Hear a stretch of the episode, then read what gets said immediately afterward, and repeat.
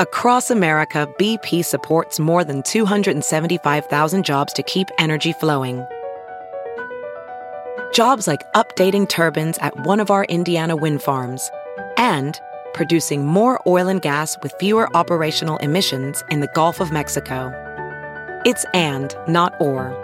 See what doing both means for energy nationwide at bp.com/investing in America. Have you heard you can listen to your favorite news podcasts ad-free? Good news. With Amazon Music, you have access to the largest catalog of ad-free top podcasts included with your Prime membership.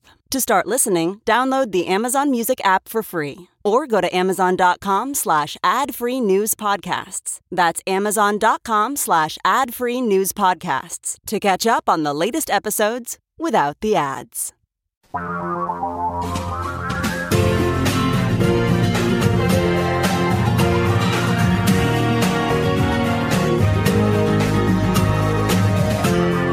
This is the Tom Hartman Program. And welcome back. Tom Hartman here with you. Debbie Hines is going to be with us on the Derek Chauvin trial. We're still waiting for the verdict to come in. The jury is still deliberating. But Debbie will be with us in about 30 minutes, thereabouts. And we'll see where we're at that point in time. It is the 11th anniversary of the Deepwater Horizon blowout. And Greg Palast is going to be with us. Was the Deepwater Horizon actually a corporate homicide? But we are going to start our program today with this question. Where do guns used to commit shootings in Chicago come from? He asked the question in the article. There are no gun shops in Chicago, but the city is inundated with firearms. Police have seized more than 5,600 illegally possessed guns in Chicago this year alone. Getting a gun in the city is like buying a pack of cigarettes at a gas station. Where are they coming from? Well, it turns out, according to the FBI, 60% of all guns seized in Chicago have been purchased out of state, and 19% of them came from Indiana. 95% of the cases, the person found in possession is not the original purchaser. People are buying them in other states and bringing them into Illinois.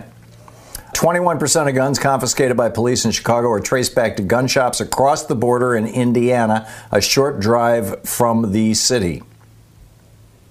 The CPD, Chicago Police Department's report, identifies a number of specific gun shops in Indiana and the suburbs of Illinois that supply the largest number of guns that end up being seized by police.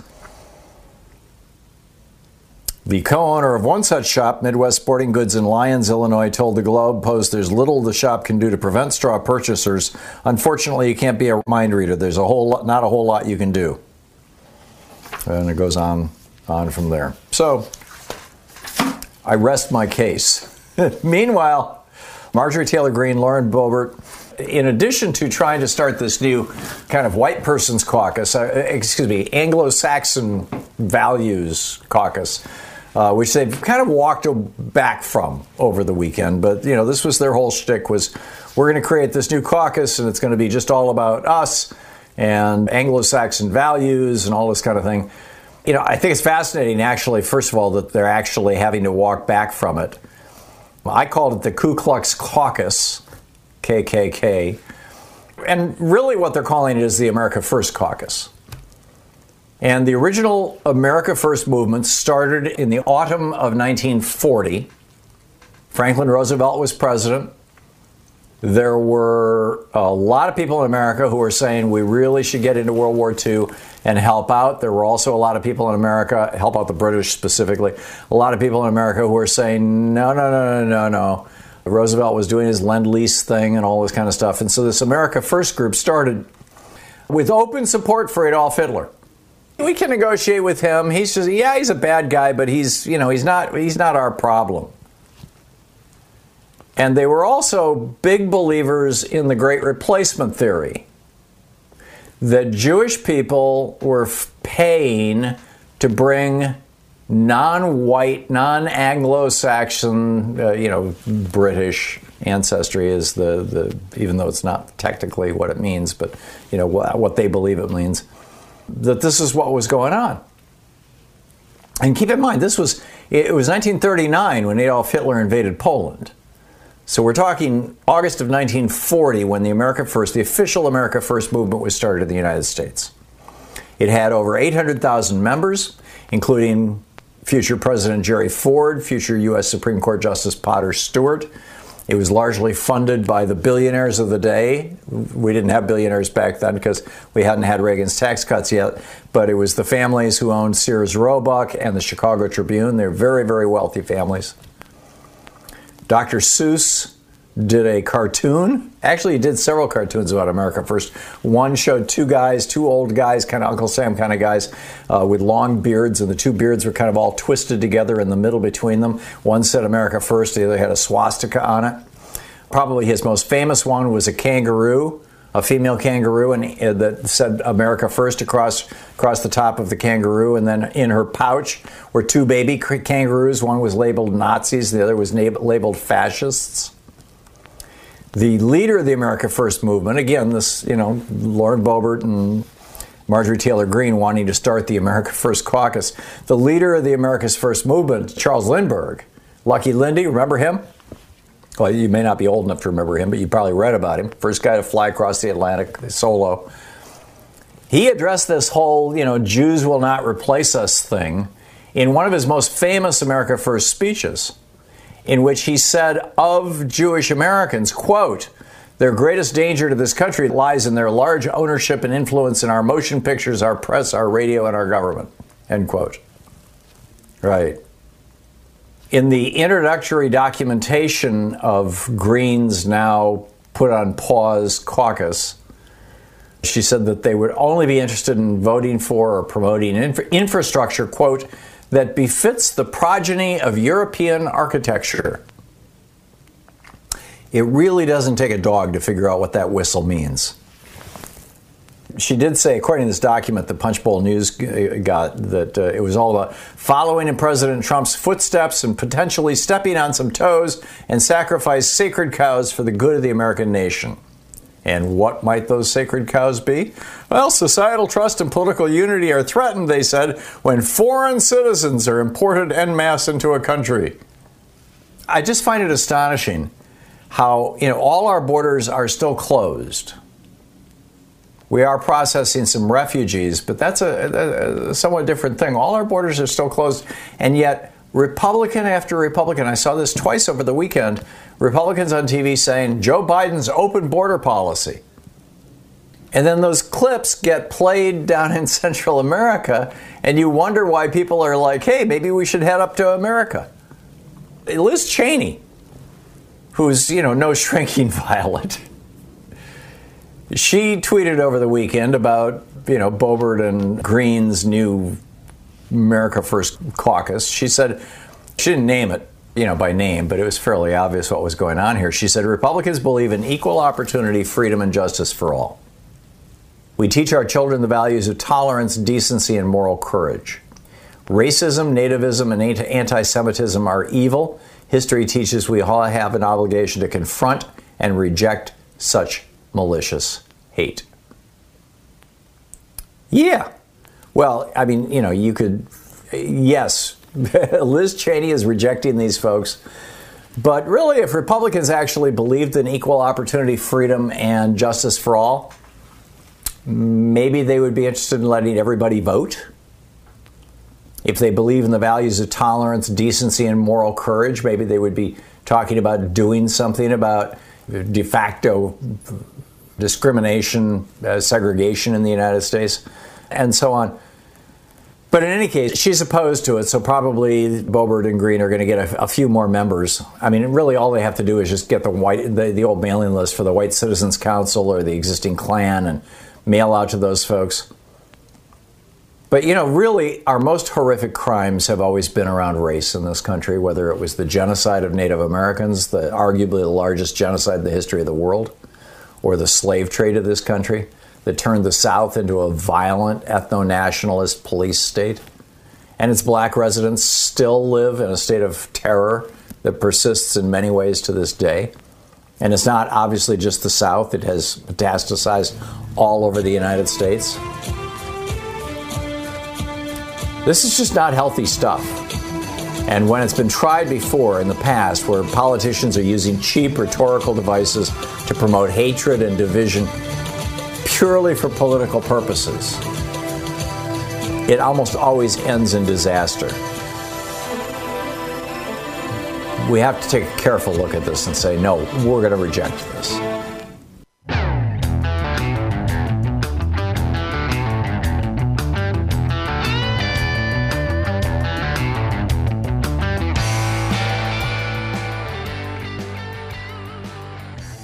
Tom Hartman here with you.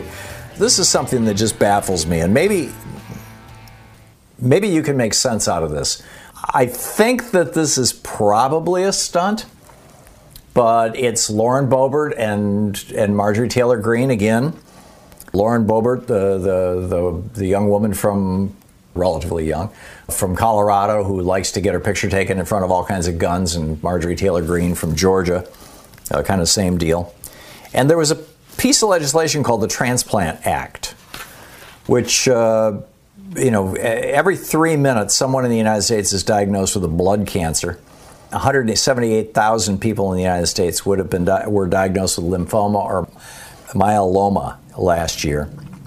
A person dies from a blood cancer approximately every 9 minutes. That's 150 people a day.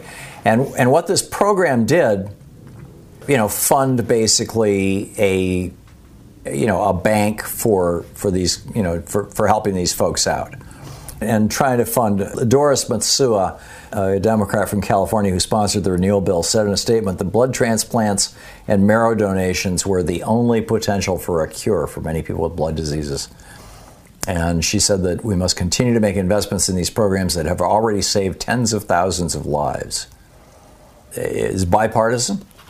Every Democrat in the House voted for it. Every Republican in the House voted for it, with two exceptions: Lauren Boebert and Marjorie Taylor Greene. Greene's spokesperson said, quote, "Nothing in this bill prevents the funding of aborted fetal tissue by taxpayers." Really? We're going to make a bank of blood transfusions? What does this have to do? What? And then Boebert says, this bill added hundreds of millions of dollars to the national debt. Right. So I'm guessing, it's just a few million bucks, right? I'm guessing that if it had been funded with taxes, then it would have been, oh my God, it's the taxes.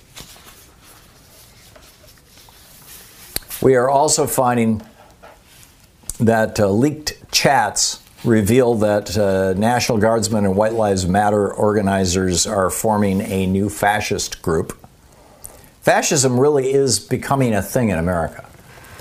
The fascist movement is growing. People are openly embracing this.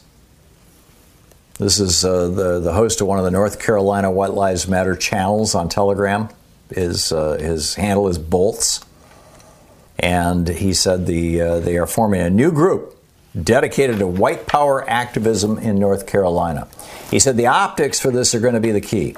We don't want to be going out there. We can have our views. We can keep them to ourselves. We invite these people in. We wake them up. We give it to them dose by dose. We get them on that level. But when we're out there in the public, what we don't want to be doing is calling people the N-word. We don't want to be talking about the hook-nosed Jew. The key to success here is above-ground fascist movement. They're going to call us. Don't give them the bullets, Right. And then later on June 23rd, he said, we need to prepare for war, nothing less. This is, shall we say, troubling?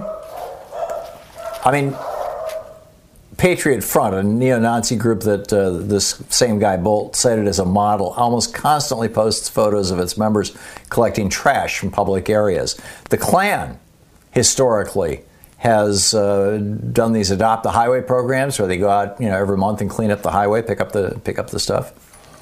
In July 2020, Bolts expressed admiration for Adolf Hitler and George Lincoln Rockwell, founder and commander of the American Nazi Party, on Twitter. In another tweet last December that celebrated the Holocaust, he tweeted a Christmas-themed image of a rail line leading to the Auschwitz death camp, with a Santa hat placed atop the guard tower. This is all by Jordan Green over at rawstory.com. So now it's just right up front. Yes, we are fascists. Yes, we believe in fascism. Yes, we think that fascism is going to save America. I'm waiting for a politician to come out and say, I'm with them. Right? There was a time in America, you know, in the 1940s, the late 1930s and early 1940s, or, you know, up until we went into the war, up until, you know, December 5th, 41, there was a time in America when people were openly fascist, proudly and openly fascist. Are we going back there again? And if so, how do we respond to that? How do average Americans who are repelled by the idea of authoritarian, strongman fascism, you know, you've got basically an oligarch running the country, like what Donald Trump wanted to have if he could steal the election. What do average Americans do about this? You're listening to the Tom Hartman Program. Seems to be one really important starting point is to absolutely go after these people at the ballot box and just overwhelmingly vote them out.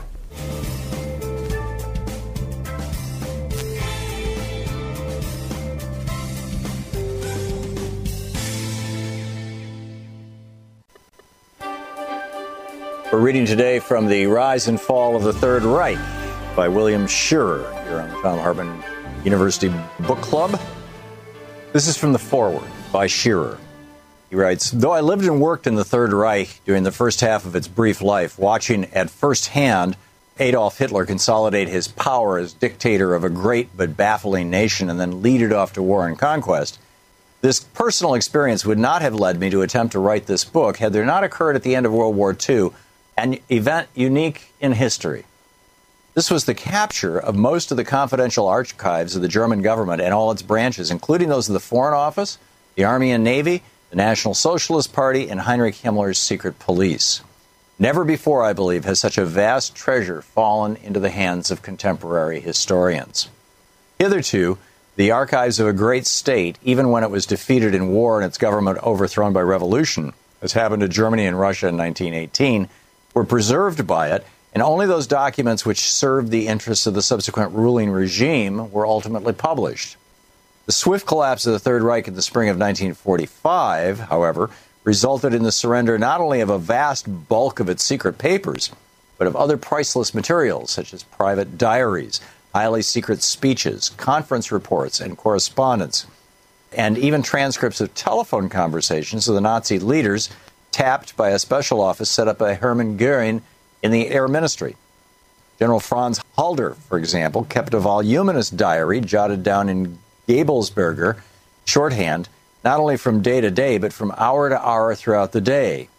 It's a unique source of concise information for the period between August 14, 1939, and September 24, 1942, when he was chief of the Army staff and in daily contact with Hitler and the other leaders of Nazi Germany.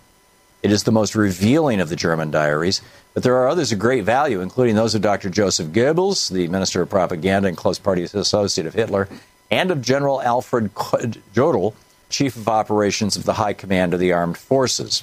That's the OKW. There are diaries of the OKW itself and of the Naval High Command. Indeed, the 60,000 files of the German Naval Archives, which were captured at Schloss Tambach near Coburg, contain practically all of the signals, ship's logs, diaries, memoranda, etc. of the German Navy from April 1945, when they were found, all the way back to 1868, when the modern German Navy was founded. The 485 tons of records of the German Foreign Office, captured by the U.S. First Army in various castles and mines in the Harz Mountains, just as they were about to be burned on orders from Berlin, cover not only the period of the Third Reich, but go back to the Weimar Republic, to the beginning of the Second Reich of Bismarck. For many years after the war, tons of Nazi documents lay sealed in a large U.S. Army warehouse in Alexandria, Virginia, our government showing no interest in even opening the packing cases to see what documents of historical interest might lie within them. Finally, in 1955, 10 years after their capture, thanks to the initiative of the American Historical Association and the generosity of a couple of private foundations, the Alexandria papers were opened, and a pitifully small group of scholars with an inadequate staff and equipment went to work to sift through them and photograph them before the government, which is in a great hurry in this matter, returned them to Germany. They proved a rich find.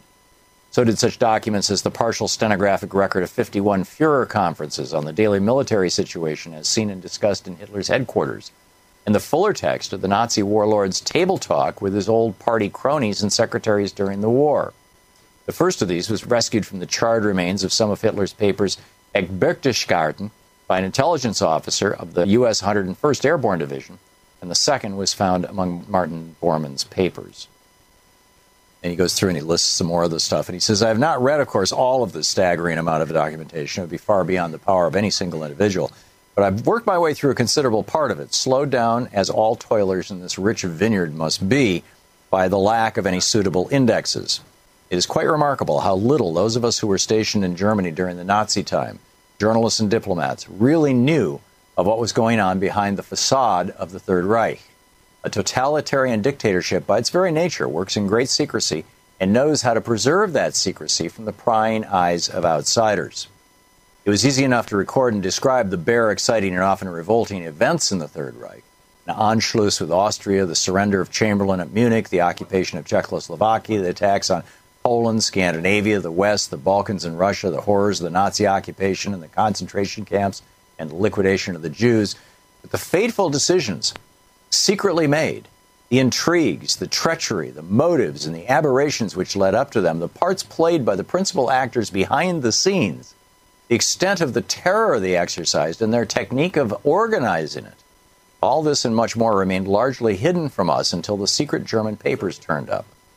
Some may think that it is much too early to try to write a history of the Third Reich, that such a task should be left to a later generation of writers to whom time has given perspective.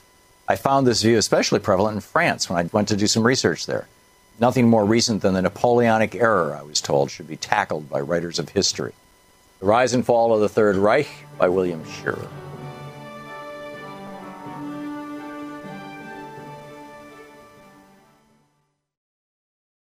Quick math, the less your business spends on operations, on multiple systems, on delivering your product or service, the more margin you have and the more money you keep. NetSuite is the #1 cloud financial system, bringing accounting, financial management, inventory, HR into one platform and one source of truth. With NetSuite, you reduce IT costs because NetSuite lives in the cloud with no hardware required. It's accessible from anywhere. You cut the cost of maintaining multiple systems because you've got one unified business management suite. You improve efficiency by bringing all your major business processes into one platform, slashing manual tasks and errors. Over 37,000 companies have already made the move. So do the math. See how you'll profit with NetSuite. Now through April 15th, NetSuite is offering a one-of-a-kind flexible financing program. Just head over to netsuite.com/Hartman with two N's. netsuite.com/Hartman. That's netsuite.com/Hartman. Welding instructor Alex DeClaire knows VR training platforms like Forge FX help students master their skills. There's a big learning curve with welding. Virtual reality simulates that exact muscle memory that they need. Learn more at meta.com/metaverseimpact. You're listening to Tom Hartman. And welcome back. Marilyn in Sun City, West Arizona. Hey, Marilyn, what's on your mind today? Hi, Tom. I am thinking that really we need to throw the Republicans' logic right back at them. And I did that twice this week, and it kind of seemed to work. You know, they've been saying for years that we need to decide on our health care premiums between whether we want a second car or to pay for our premiums. And that if we really want our health care insurance, we will find a way to afford it. And I think he thinks should do the same thing. He needs to decide how much his safety is worth. If he wants his second car, or if he wants to find the money to pay for the premiums to own a gun. I did that with a vaccine today with my girlfriend. She was saying that, you know, she's not going to get vaccinated, that everybody else around her is getting vaccinated, and so she doesn't really need to. And I said, well, you know, that is socialism at its finest. And she looked at me like I had three heads. Well, it's selfishness anyway. Yeah. Well, I said it's socialism because you're riding on my hard work to go out and get the vaccine. And so now you don't have to. And so she thought about that for a few minutes. And then I have another friend, because I'm in Arizona, and a lot of Canadians are down here getting the vaccine, which between you and me, I think everybody should be vaccinated. I don't care who you are. But there's no citizenship question. And my girlfriend said, yeah, you know, my Canadian friends, they're down here. They got vaccinated because they can't get it right now in Canada. And there's a whole bunch of stuff they have to go through to get. They're just well, they're Canadian, also living there too, aren't they, Marilyn? I mean, you're talking about snowbirds, people who come down for the winter. Some of them come down for the winter. Some of them, in this case, only come down for a couple of months. But the point that I told her is, I said, gee, you know, but then when it came to Mexicans, it was like, no, we don't want all those illegals coming up and taking our vaccines. And I said, well, what do you think the Canadians are? Well, they're not illegals. Well, they're not anything. Yeah. Well, they're white people. What happened to your America First? Yeah, they're white people, Marilyn. I mean, you know, let's just get right down to it. You know, there's a lot of talking in code here. And illegals is a phrase that is almost exclusively applied to non-white people, and yet one of the largest cohorts of people who are in the United States without legal process are Europeans, or particularly Irish. But you know, I think we just need to throw their own crazy logic back at them. Yeah, it sounds like a good start. It sounds like a real good start. But I find that fascinating that you've got Canadians coming down to Arizona. You know, presumably Canadians who have some kind of a footprint in Arizona, but coming down to get vaccines. There's no citizenship question. Yeah, and I'm guessing that. Well, and in a way, that's a good thing. I mean, in public health, if the person next to you is sick and can make you sick, you really don't care what their citizenship is. You want them to be vaccinated. I agree. Yeah. Marilyn, thank you for the call. It's always nice to hear from you, and thanks for listening to us there in Sun City, West Arizona. We'll be back with Debbie Hines, our legal analyst, who's going to bring us up to date on what's going on in the Chauvin trial. Stick around.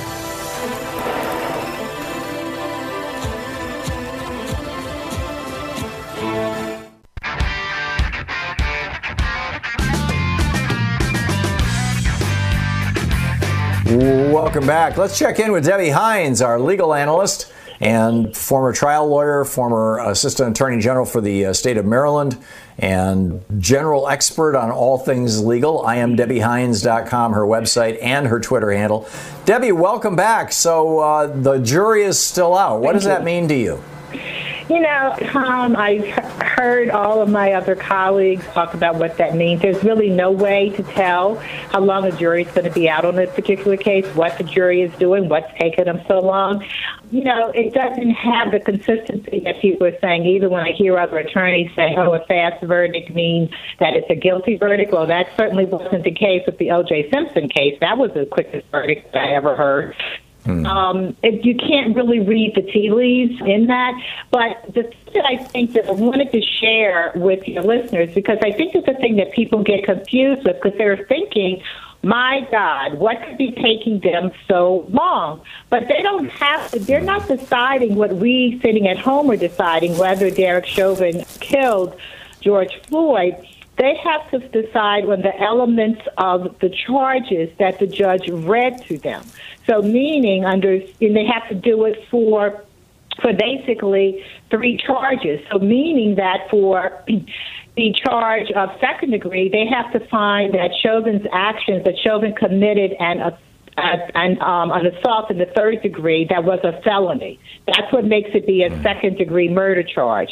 And in the instance of third degree, they have to find that it was with, you know, reckless disregard, that he just deprived Mr. Floyd of his life, and manslaughter is negligence, culpable negligence. So they have to really go through that. As simple as did he kill him, it's a matter of, well, how did he kill him? Did he do it by second degree? Did he do it by third degree? Was it done by, you know, manslaughter? And I actually thought the jury would probably 3 days. I didn't think it would be a fast turnaround, just basically because of all the elements that the judge read to them in the jury instructions, that they have to methodically go through and determine those elements.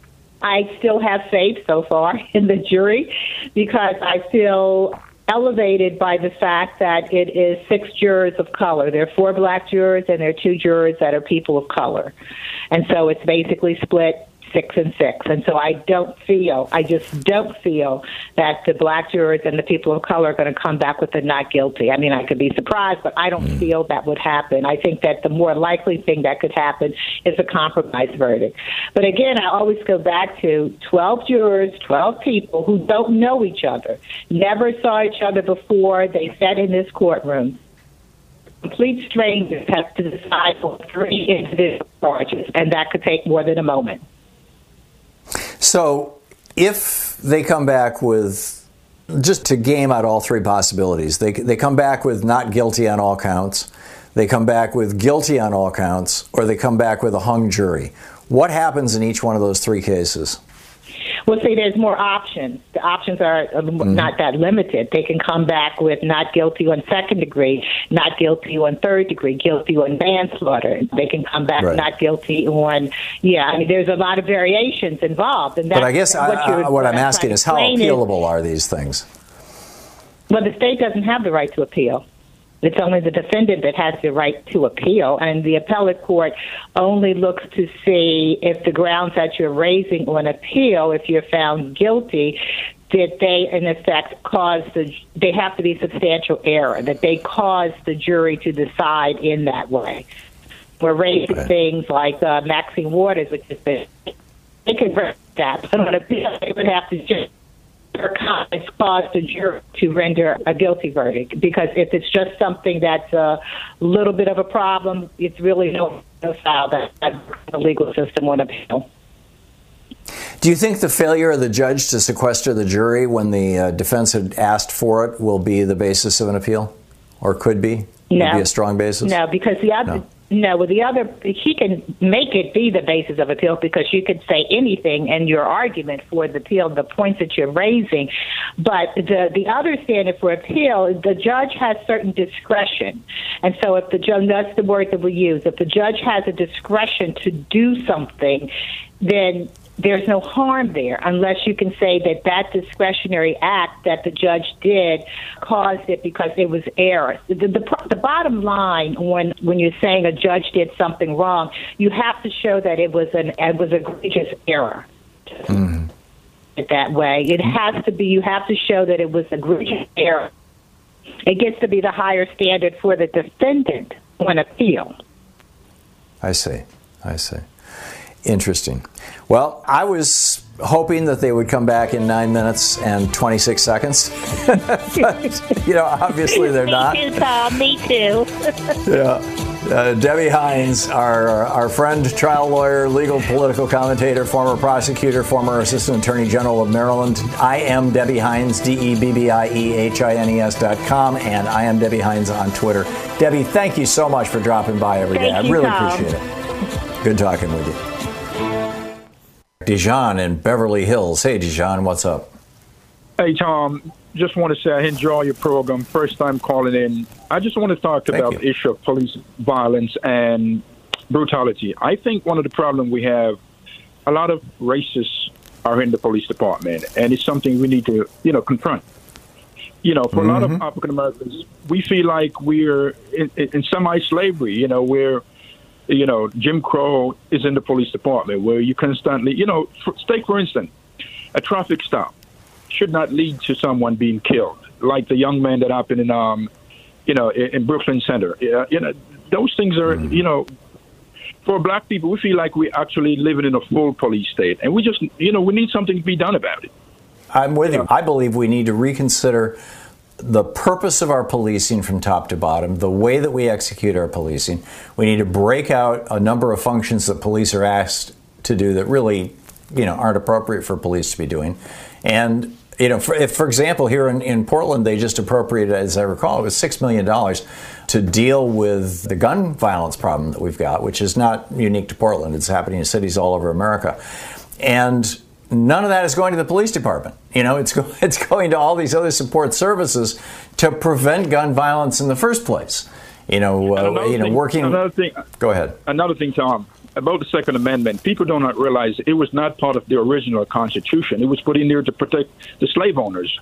and white supremacists, neo-Nazis, and other things. They use the so-called Second Amendment to continue perpetrating violence in this country. And, you know, you bring something that he talks about the Republican Party. The Republican Party talks about rights and everything, but whose rights are they promoting? Just certain group of people? You know, it's like they're destroying this country. And I'm afraid it's like we are heading back to the 1960s all over again.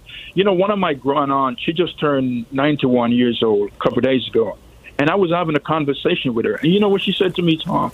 She said, it feels like the country is slipping back to the 1950s and 60s. And it's true. How? Well, she felt like we are taking one step forward in changing the country it is, but she feel like it's going back where black people feel like they're under siege once again. You know, where you see all these Republicans. I don't think there was ever a time when black people weren't under siege, Dijon. Thank you. Respectfully, not speaking as one. But I think a better metaphor, I get your, one step forward, two steps back. I think it's the other way around. I think it's two steps forward, one step back. Whenever you start making progress, you're going to encounter resistance, and that's going to back you up a little bit. And that's what we're seeing right now. And we've been seeing this all along. But to mangle Martin Luther King's, moral arc quote, it does bend slowly, but it is bending toward justice. And we are getting better as a country. And we have been year after year after year. And yes, there have been a lot of setbacks. But even rhetorically, I mean, the kind of stuff, can you imagine? George Wallace was out there in the 60s, and I think it was the 68 election, saying segregation now, segregation forever. And he won the state of Michigan as the Democratic nominee. I mean, that would never happen today. Although, we're getting people who are... Look at Trump. I mean... Yeah, I was just going to say, we're getting people who are essentially saying the same thing. They're just doing it more subtly. Dijon, thank you. Thank you for the call.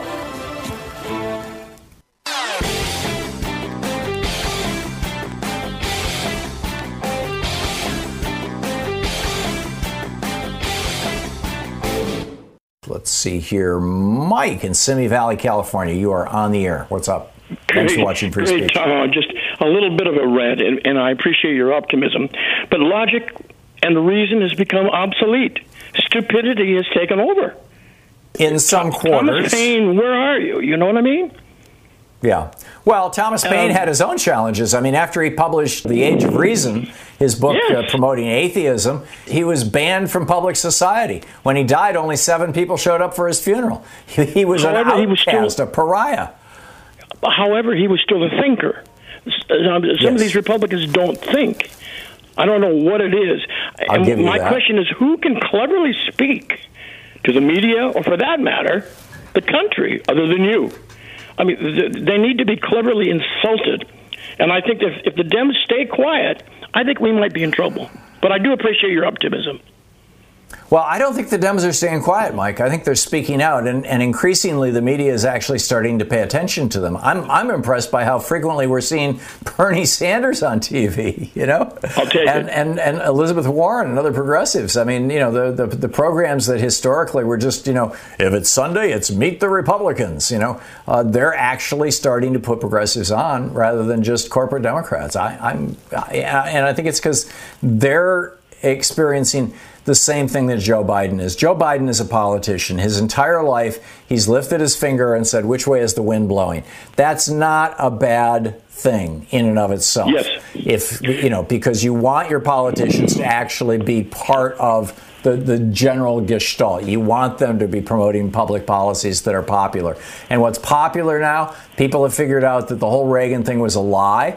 They figured out that the whole little government, big government is a terrible thing. We have to shrink government, that's a lie. They figured out that you need government during times of crisis. We've been through a series of crises now in the last couple of years, from floods to hurricanes to wildfires to pandemics. And Joe Biden is putting his finger to the air and going, people want more Social Security. People want unionization. People want jobs. People want infrastructure. And he's going to give it to us. God bless him. This is exactly what we want. I'm actually very hopeful, Mike. But the one thing that concerns me is that these fascists within the Republican Party will succeed where Trump failed at ending our democracy, at further gerrymandering situations, at making it harder for people to vote. I don't think they're going to succeed over the long term. I think 20 years from now, we'll look back on this period as a huge transitional time in America. But over the next couple of years, I'm very concerned. I think that Steve Scalise, I mean, when he's talking about Maxine Waters, I mean, that's what I mean. I mean, people hear that, and they start to believe it. And I hope, I mean, believe me, listen, I'm with you 1,000%.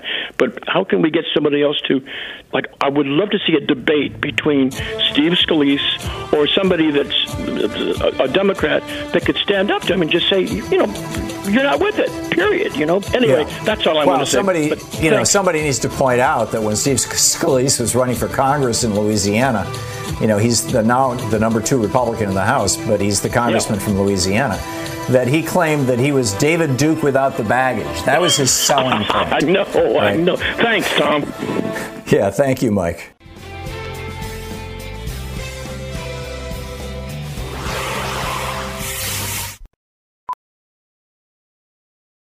As a professional welder, Shayna Ford uses Forge FX to practice over and over, which helps her improve her skills. The more muscle memory that you have, the smoother your weld is.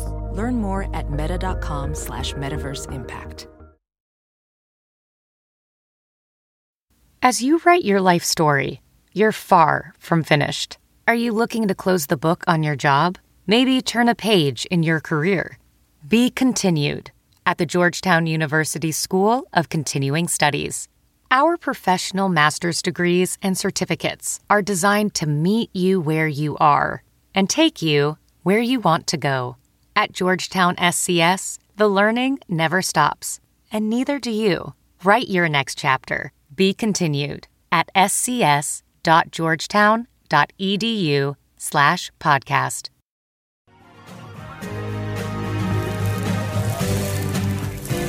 Welcome back. Tom Hartman here with you. On the line with us is our old buddy Greg Palast. Today is the anniversary of the Deepwater Horizon corporate homicide. Greg, your thoughts on this. Tell us, first of all, I know you did some serious investigative work on this. Give us the background. It's been a few years. Yeah, it's been a few years, but again, the real story hasn't come out in America. For British television and European television, I was sent to investigate, and what I found is that, you know, we got this wonderful corporate fairy tale that on April 20th, a tragic accident that no one could have seen blew up. There was a blowout on a BP rig in the Gulf of Mexico, slimed 600 miles of coastline, and incinerated, literally vaporized 11 men on that rig. Terrible accident. Who could have figured on it? Except that I got a message from the Caspian Sea off of Baku in Azerbaijan. If you've never heard of Azerbaijan, it's an oil state. You'll find out when the 101st Airborne arrives there. But that's how Americans learn geography, right? By invading oil states. But I flew to Azerbaijan because I got a insider saying that they had witnessed the blowout of a BP rig. But it wasn't in the Gulf. There was another blowout in the Caspian Sea 17 months, a year and a half before the Gulf spill. You didn't see it in any news reports. It was completely buried and covered up by the dictatorship of Azerbaijan, what I call the Islamic Republic of BP. No, wait a second. British Petroleum, yes. And so it was the same exact blowout. And here's the thing, Tom. So BP, yeah, go ahead. So, go ahead. You had a question. But let me just finish. So there was this BP. Yeah, my apologies, blowout. Greg. There's about a 3 or 4 second delay latency that we have here. My understanding, my recollection at the time, there was all these news stories saying, who could have imagined? How could this have happened? Nobody. It must be some weird thing, you know, the cement in the pipes or so. This has never happened before. Blah blah. You're saying all of that is a lie. By the way, it's not just a lie. It was perjury before the United States Congress. So again, a year and a half before the BP blowout in the Gulf, BP had an identical blowout in the Caspian Sea, and they covered it up. They only told their partners Chevron and Exxon, and I actually flew to Azerbaijan to get this confirmed. I was put under arrest by a combination of BP's private police force and the secret police there, But then I got a confirmation of the blowout from a guy working with The Guardian who's now named Chelsea Manning. He got the inside State Department cable saying that the Bush State Department under Condoleezza Rice knew about this, as did Chevron. And by the way, you may take note that there is a tanker, super tanker, called the Condoleezza, named after Chevron's former board member, who was then Secretary of State. They completely covered it up. They didn't, which is required by law, tell the U.S. Interior Department, which told BP, do not drill in that area of the Gulf. It's unstable.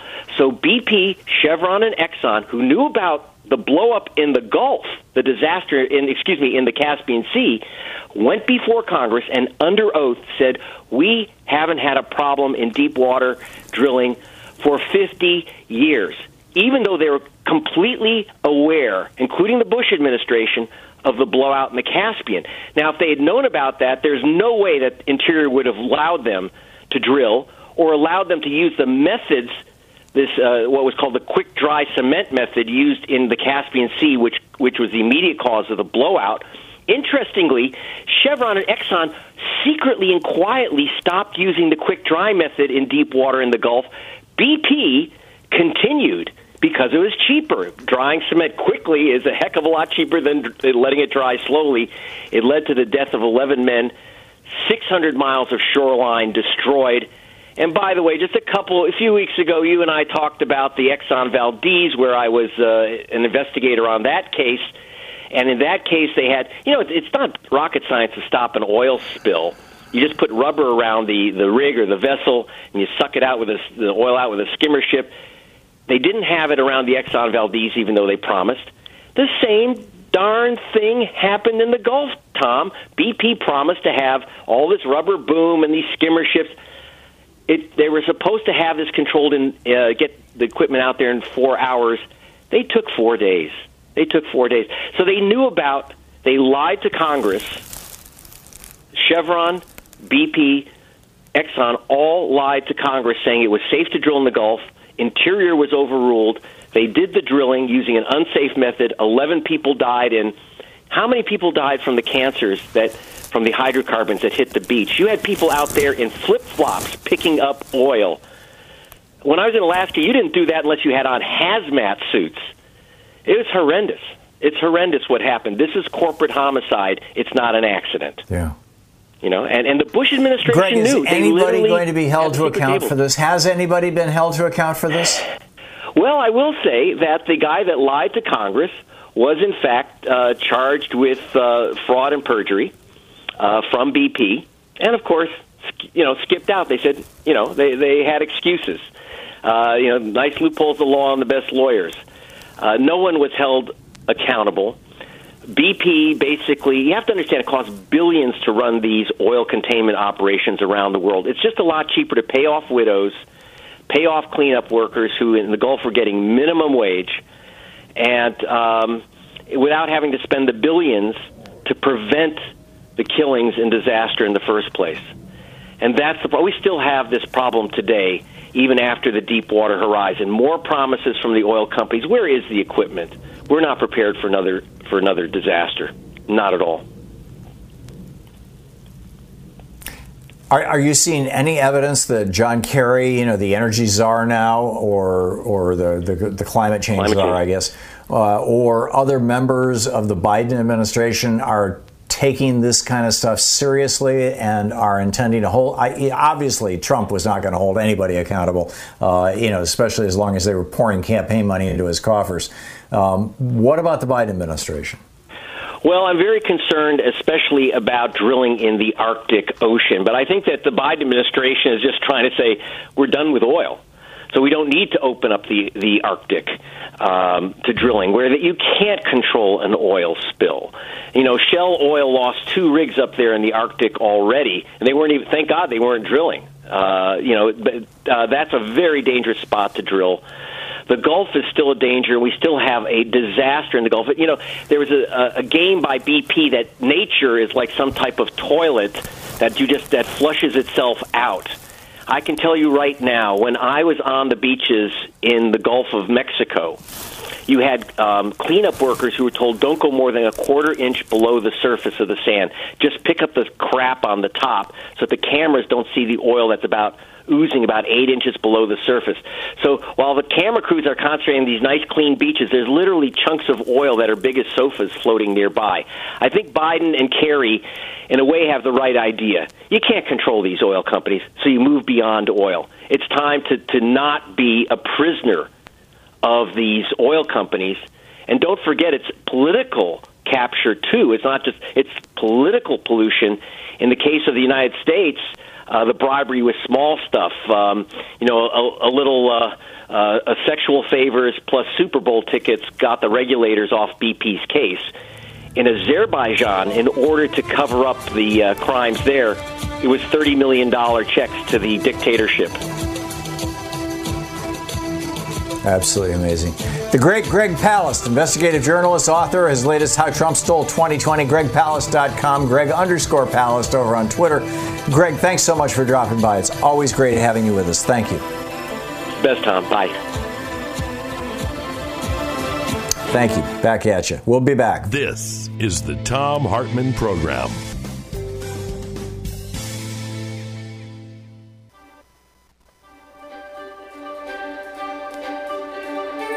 Our book today for the Tom Hartman Book Club is Notes on a Nervous Planet by Matt Haig.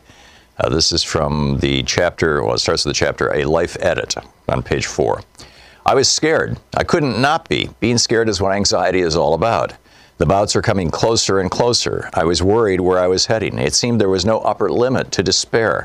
I tried to distract myself out of it. However, I knew from past experience alcohol was off limits, so I did the thing that had helped before to climb out of a hole, the thing I forget to do in my day-to-day life. I was careful about what I ate. I did yoga. I tried to meditate. I lay on the floor and placed my hand on my stomach and inhaled deeply, in, out, and noticed the stuttery rhythm of my breath. But everything was difficult. Even choosing what to wear in the morning made me cry. It didn't matter that I had felt like this before. A sore throat doesn't become less sore simply because you felt it before. I tried to read, but found it hard to concentrate. I listened to podcasts. I watched new Netflix shows. I went on social media. I tried to get on top of my work by replying to all my emails. I woke up and clasped my phone and prayed that whatever I could find there would take me out of myself. But, spoiler alert, it didn't work. I began to feel worse, and many of the distractions were doing nothing but driving me further to distraction. In T.S. Eliot's phrase from his 4 quartets, I was distracted from distraction by distraction. I would stare at an unanswered email with a feeling of dread and not be able to answer it. Then on Twitter, my go-to digital distraction of choice, I noticed my anxiety intensify. Even just passively scrolling my timeline felt like an exposure of a wound. I read news websites, another distraction, and my mind couldn't take it. The knowledge of so much suffering in the world didn't help put my pain in perspective. It just made me feel powerless and pathetic that my invisible woes were so paralyzing when there were so many visible woes in the world. My despair intensified. So I decided to do something. I disconnected. I chose not to look at social media for a few days. I put an auto response on my emails, too. I stopped watching or reading the news. I didn't watch TV. I didn't watch any music videos. Even magazines I avoided. During my initial breakdown years before, the bright imagery of magazines always used to linger and clog my mind with feverish, racing images as I tried to sleep. I left my phone downstairs when I went to bed. I tried to get outside more. My bedside table was cluttered with a chaos of wires and technology and books I wasn't really reading. So I tidied up and took them away, too. In the house, I tried to lie in darkness as much as possible, the way you might deal with a migraine. I had always, since I was first suicidally ill in my 20s, understood that getting better involved a kind of life edit, a taking away. As the minimalist advocate Fumio Sasaki put it, there's a happiness in having less. In the early days of my first experience of panic, the only things I had taken away were booze and cigarettes and strong coffees. Now, though, years later, I realized that a more general overload was the problem, a life overload, and certainly a technology overload. The only real technology I interacted with during this present recovery, aside from the car and the cooker, were yoga videos on YouTube, which I watched with the brightness turned low. The anxiety didn't miraculously disappear, of course not. Unlike my smartphone, there is no slide to power off function for anxiety. But I stopped feeling worse. I plateaued. And after a few days, things began to calm. The familiar path of recovery arrived sooner rather than later, and abstaining from stimulants, not just alcohol and caffeine, but these other things, was part of the process. I began, in short, to feel free again. Most people know the modern world can have physical effects, that despite advances, aspects of modern life are dangerous for our bodies. Car accidents, smoking, air pollution, a sofa-dwelling lifestyle, takeout pizza, radiation, that fourth glass of Merlot. Even being at a laptop can pose physical dangers. Sitting down all day, getting an RSI. Once I was even told by an optician that my eye infection and blocked tear ducts were caused by staring at the screen. We blink less, apparently, when working on a computer. So as physical health and mental health are intertwined, couldn't the same be said about the modern world and our mental states? Couldn't aspects of how we live in the modern world be responsible for how we feel in the modern world? Not just in terms of the stuff of modern life, but its values, too. The values that cause us to want more than we have, to worship work above play, to compare the worst bits of ourselves with the best bits of other people, to feel like we always lack something. And as I grew better day by day, I began to have an idea about a book. This book right here. I've already written about my mental health and reasons to stay alive, but the question now was not why should I stay alive? The question this time was a broader one. How can we live in a mad world without ourselves going mad? As I began researching, I quickly found some attention-grabbing headlines for an attention-grabbing age. Of course, news is almost always designed to stress us out. If it was designed to keep us calm, it wouldn't be news, it would be yoga or a puppy. So there's an irony about news companies reporting on anxiety while also making us feel anxious. Anyway, here are some of the headlines. Stress and social media fuel mental health crisis among girls, from The Guardian. Chronic loneliness is a modern-day epidemic, from Forbes. Facebook may make you miserable, says Facebook, Sky News. Steep rise in self-harm among teenagers, from the BBC. As I said, it's ironic that reading the news about how things are making us anxious and depressed actually can make us anxious, and that tells us as much as the headlines themselves. Notes on a Nervous Planet by Matt Haig. Let's see here. Steve in Gainesville says you disagree with me, Steve, so you go to the front of the line. What's your disagreement? Tom, I want to ask you a question. Being of sound mind, sound body, I wonder if a criminal is in the eye of a police officer, and that police officer feels threatened. That person is on probation or has maybe a warrant out for their arrest, and that person tries to flee or hurt the officer, what would you have that officer do? Steve, why the hypothetical? What's the point you're trying to make? Well, you go on and on about everybody that is either conservative or Republican is bad, and we have all these notions about us that we're that we're racist, and we're anti-freedom, and we want to rewrite history and all this stuff. But Steve, your phone is breaking up. What's the point you're trying to make? I'm saying there's two sides to every story, and you will only give one side. Okay, so give the other side, Steve. What am I missing here? Okay, if a criminal shoots a police officer, why shouldn't they be given probation or given bail? Why should we just turn them free again?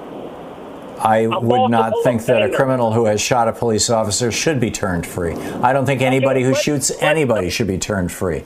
Steve, you're trying to create a cartoon character here, a straw man, and nobody is going to take that seriously, Steve.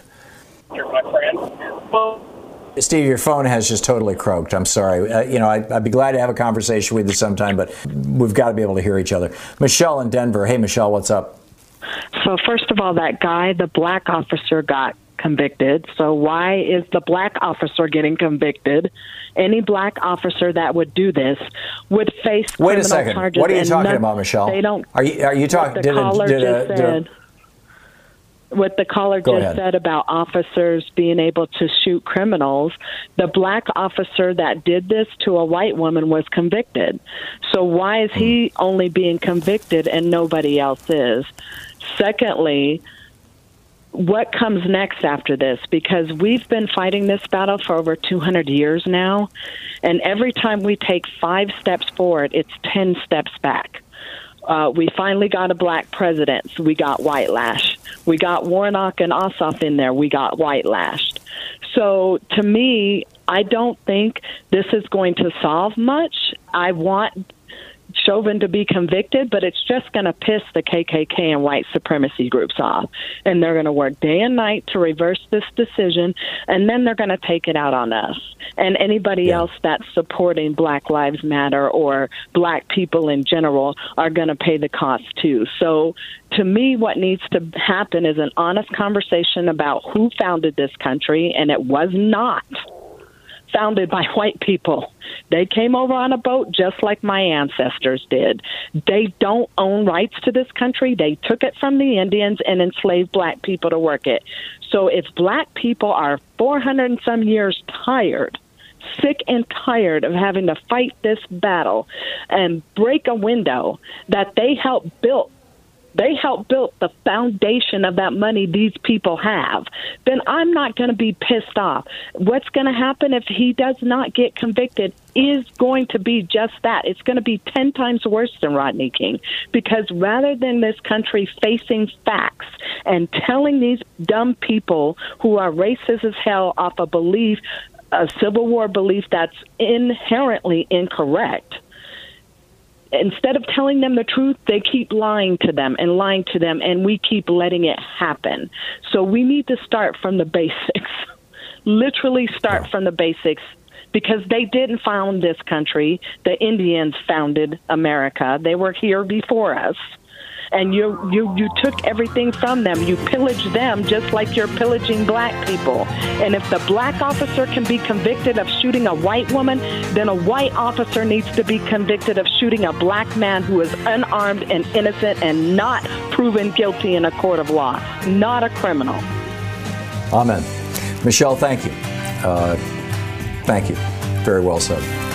We'll be back tomorrow, same time, same place. In the meantime, don't forget, democracy is not a spectator sport. It requires you. Seriously, it's the demos in democracy. So get out there, get active, tag, you're it. We'll see you tomorrow. Have a great afternoon. Be good to yourself and the people around you. Huh? We'll see you tomorrow. You've been listening to Tom Hartman. For audio and video archives, visit tomhartman.com.